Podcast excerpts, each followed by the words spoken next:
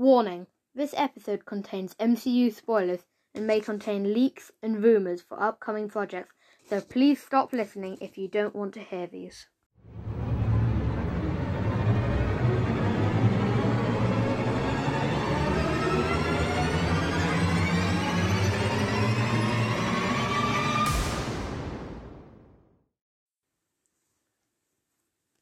Welcome to the Daily Bugle podcast. Hi, I'm Seth. And I'm Ollie. Today's episode is going to be a character review on Rocket and Groot, who have been in five movies Guardians of the Galaxy 1, Guardians of the Galaxy 2, Infinity War, Endgame, and, and the recent Thor Love and Thunder. Plus, I'm going to throw in a small Ant Man 3 theory for, after watching the movie, so major spoilers. Also, just to clarify, when we say Groot, we're going to be talking about original Groot, so adult Groot, and also his kind of son slash offspring, who is baby Groot and grows up to be teenage Groot, and then is going to be the other adult Groot who looks different from first adult Groot because they're technically different Groots. So yeah. Also, at the end of the episode, we're going to be doing the uh, trailer review on the most recent Guardians of the Galaxy 3 trailer.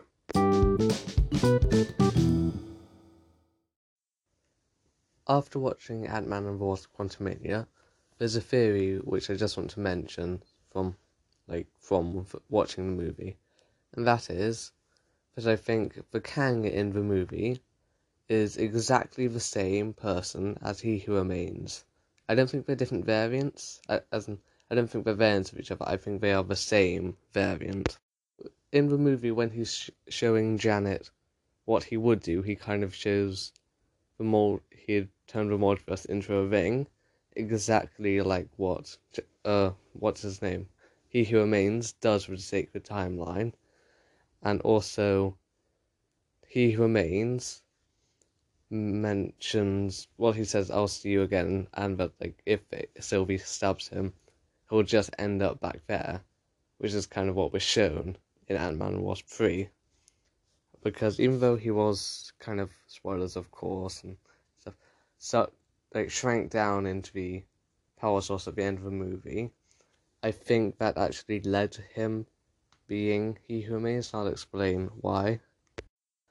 In He Who Remains backstory, basically he said that in the multiversal war, and there was variants fighting variants, and then that he found, well, he doesn't really say how, if I'm correct, but he just says he found Alioth, and used him to conquer the other variants, and then just create a sacred timeline. And I think that the Council of Kangs exiled Kang, the like one in the movie, to the quantum realm, and then he just because his time powers wouldn't work there. That's also why like just the Ant Man people could defeat him. And then that when he was shrank down into the power source thing, I think that's where Kang will find Alioth, and then from then he'll be able to use Alioth to defeat the other Kangs, and rise to become he, he, he who remains. But in this time, I think in the Kang Dynasty and Secret Wars, Avengers will manage to stop him, or Doctor Doom will manage to stop him, or something. So, yeah. I think He Remains is the same variant as Kang in Ant Man 3, that he'd already won before, and that it's seemingly going to happen again, but it might not. Also, a theory concerning Kang and from after watching Quantumania is that in the post-credit scene where we see the Council of Kangs and the three main Kang variants, which are all from the comics, uh, Mortis, Rama-Tut, the Pharaoh, and Scarlet Centurion, the cyborg-looking one. I think that in the Fantastic Four movie, they are going to create either a time travel or multiversal travel device, or kind of a mix of both, and then use it to or accidentally it's going to accidentally send them back to ancient Egypt, and then they're going to fight Rama-Tut or a variant of Kang who is in the Egyptian time because in the comics they go back in time, and that's actually the first time anyone meets Kang. It's when they fight Rama-Tut in ancient Egypt, and that's what leads him to becoming Kang the Conqueror in his future. But yeah, so I think that would be a good way to connect for a the Fantastic Four to the multiverse, also them to Kang, and show how partially Kang's backstory.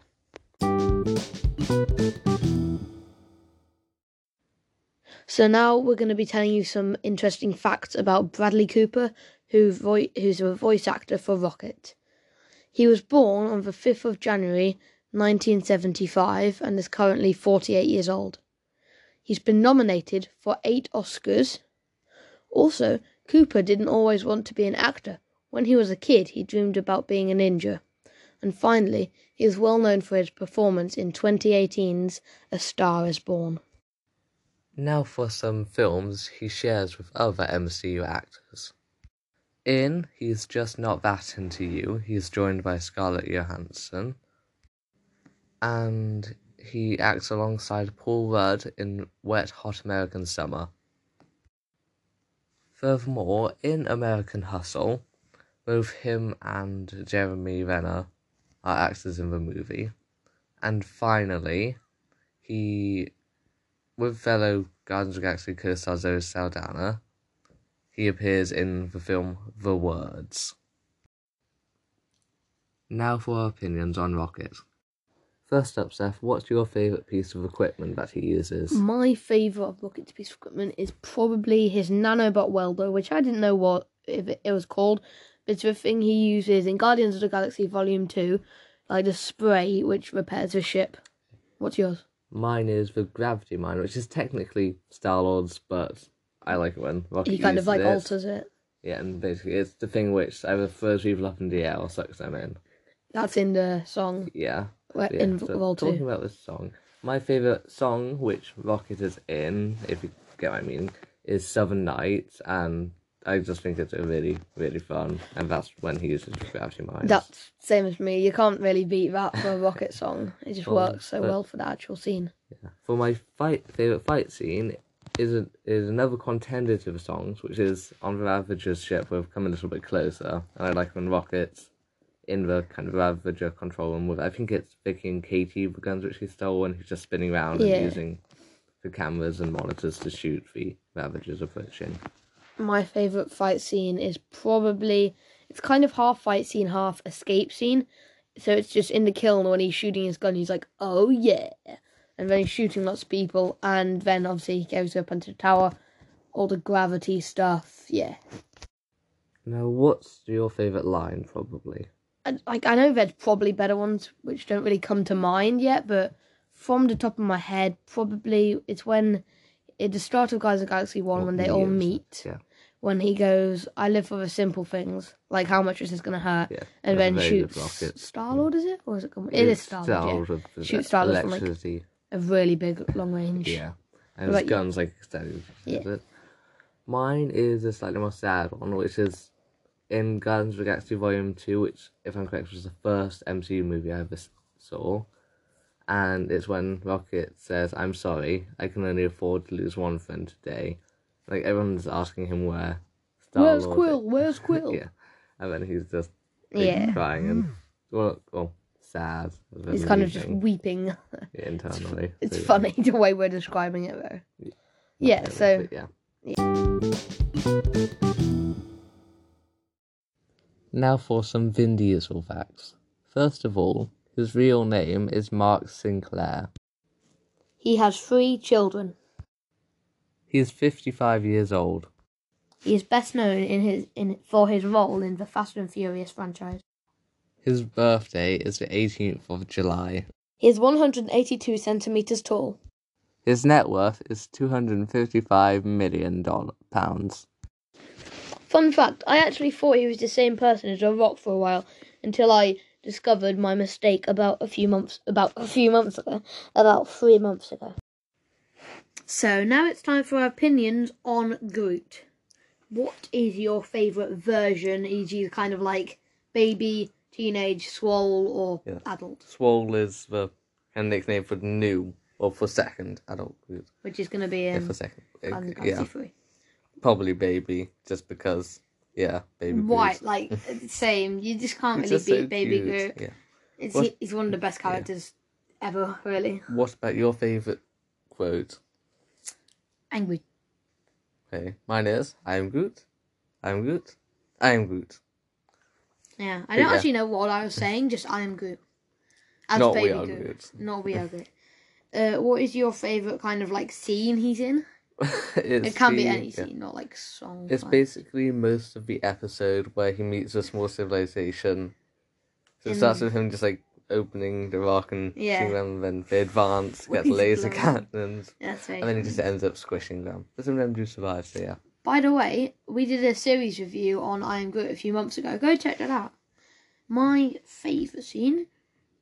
It's close between so Ollie's quote when he's pressing the buttons and Rocket's like no, and also when he when him and when Rocket and Yondu are telling him what to get, he gets a severed toe or a f- Yes. few other things. It yeah, I like that scene. My favourite song with him in is when he's dancing to Mr. Blue Sky at of Guardians of the Galaxy Volume 2. That I don't know if that's my favourite, but I also do like when in Come a Little Bit Closer when he's chasing the guy oh, and Oh, he's yeah, like just throws- ah! Yeah, and then he does actually chuck him him off the edge. Yeah, Yeah. that's quite funny. But yeah.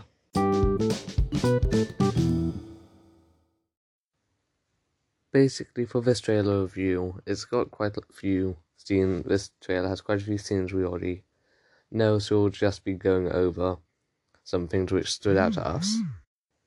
The first thing I want to say is that in this trailer we see, well, it focuses a bit more on Gamora because than the other trailer did. After showing the Marvel Studios logo, it shows their new ship emerging like through either a jump point or some cloudy nebula onto and it, they seem to be looking at Earth and Peter has a shocked expression.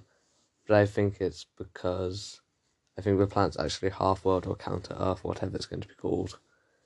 And that Peter wasn't expecting to see Earth which is very well and is identical to Earth. Soon after, we see the letters and numbers 8, 9, P13 being kind of engraved or carved or written into something.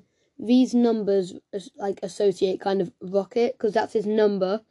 And in Gotga 1, when they get arrested by the Xandarians, like the Nova Corps, Xandarians maybe, Nova Corps, uh, it obviously shows where they originate from. So it says he was made from illegal genetic and cybernetic experiments. We see Lylla's name under his associates, and it also says that he originates from Half-World. Soon after that, we see we see like Rocket's eye, and in the reflection, we can see the High Evolutionary and like another kind of scientist person, and that seems to be when he's being experimented on. Directly after that, we see uh, Groot, but the main thing I want to focus on in that screen is in the top left, you see what looks like an MRI or body scan of Rocket, and the vitals or whatever it is flashing red. So I think that kind of confirms that Rocket is going to die, and because also it looks sad in the scene. Yeah, so I think Rocket's definitely going to die. And Rocket is explaining, like in the voiceover, Rocket's explaining that the High Evolutionary his motives and how he doesn't want to make things better. He just hates them how they are, or something like that. Then we see like Nebula walking down Knowhere, and we can see that her new arm can kind of like change really into any weapon she wants, which I find pretty amazing. I think that it's just a glowing hot molten kind of sword thing, but it might have more uses. Yeah. The song playing in the background is Since You've Been Gone, which also further suggests something with looking to the past and friends, but also a possibility of people dying. We see Rocket and Groot walking into a place. Not and I- Rocket or Groot. I mean, yeah, Peter and Groot walking into a place, and I think that's the the same one where they fight uh all the scientists and stuff later, and then jump out the window. And I think it's uh, like the High Evolutionary's thrown them in a way in what seems to be his big floating base thing. Jack says a kind of touching line, and we see what looks like. And then different scene, we just see what looks like the Obelisk from Guardians of the Galaxy 2 chasing people down a long hallway, but also we see the High Evolutionary without all his cybernetic enhancements. So that's probably in the past when he experimented on Rocket, or if we or if we get snips of his backstory in the movie. Straight after, we see Adam Warlock, Warlock, Warlock flying through a place which I'm pretty confident is half world. Yeah, well, we like saw them. and right after that, we see Gamora carrying an either dead or unconscious rocket think unconscious. Yeah, it seems to I'm guessing. on onto the like ship, new ship. and that makes me think Adam Warlock like was the one who injured him. Yeah, or I think they could be rescuing him from the High Evolutionary Possibly. or something, and then uh, the High Evolutionary sent Adam Yeah. Warlock to stop them, and then he chases them to Knowhere or something. And talking about Adam, Adam Warlock on Knowhere, we see him getting squished by Groot. A bit later, we see Cosmo just on Knowhere, and I'm happy that she's returning in the comics. Cosmo's a boy, but in the Guardians of the Galaxy Holiday Special and just the MCU, she's a girl. Then we see basically all the Guardians, from what I can tell, mm, Fight- all. a few of them at least, Peter, Groot, and Rocket at least, fighting like I don't know what they're fighting, but fighting on uh what I think is a high evolutionary ship, because you can see lots of kind of dead robots or hi- cybernetic parts. Like red and grey colour scheme. Yeah, and also in the bottom right of the screen, if you pause it at the right time, you can see the creature which Gamora, which we see with Gamora and Peter earlier on, and this makes me think it's probably just gonna die because that'd be good for the movie. We see Drax throwing well inside the fleshy thing, which is like I think is what the white place is, throwing a guy into a wall and cheering. But behind him, if you look carefully, you'll see a guy in a pale spacesuit thing with a big gun which he levels at Drax. And currently Drax has no injury on his chest, but I think that like Drax will in that scene then turn around and then get blasted in the chest. And that's how he'll have the wound in his the grey kind of back from the spacesuit and be wounded like we see later on in the trailer and in the first trailer. We see the high evolutionary kind of hovering or meditating, which is probably using some sort of technology down a hallway. And yeah, it just shows that he can fly to some extent. Then we see the, some of the Guardians, Drax, Nebula, Mantis, and Gamora, standing in a place which could be Knowhere.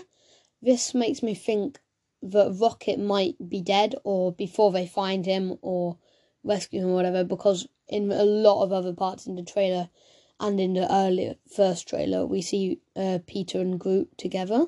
Also, scene, they seem to be quite dirty, which suggests it's just after a battle or something. So, yeah. And right at the end, we just, like in the first trailer, we get a funny scene, but this time it's between Gamora of Nebula and Peter, and is in an elevator, which we see them. Well, I think it's in an elevator or room, which we see them in earlier in the trailer. And yeah, so that's the trailer.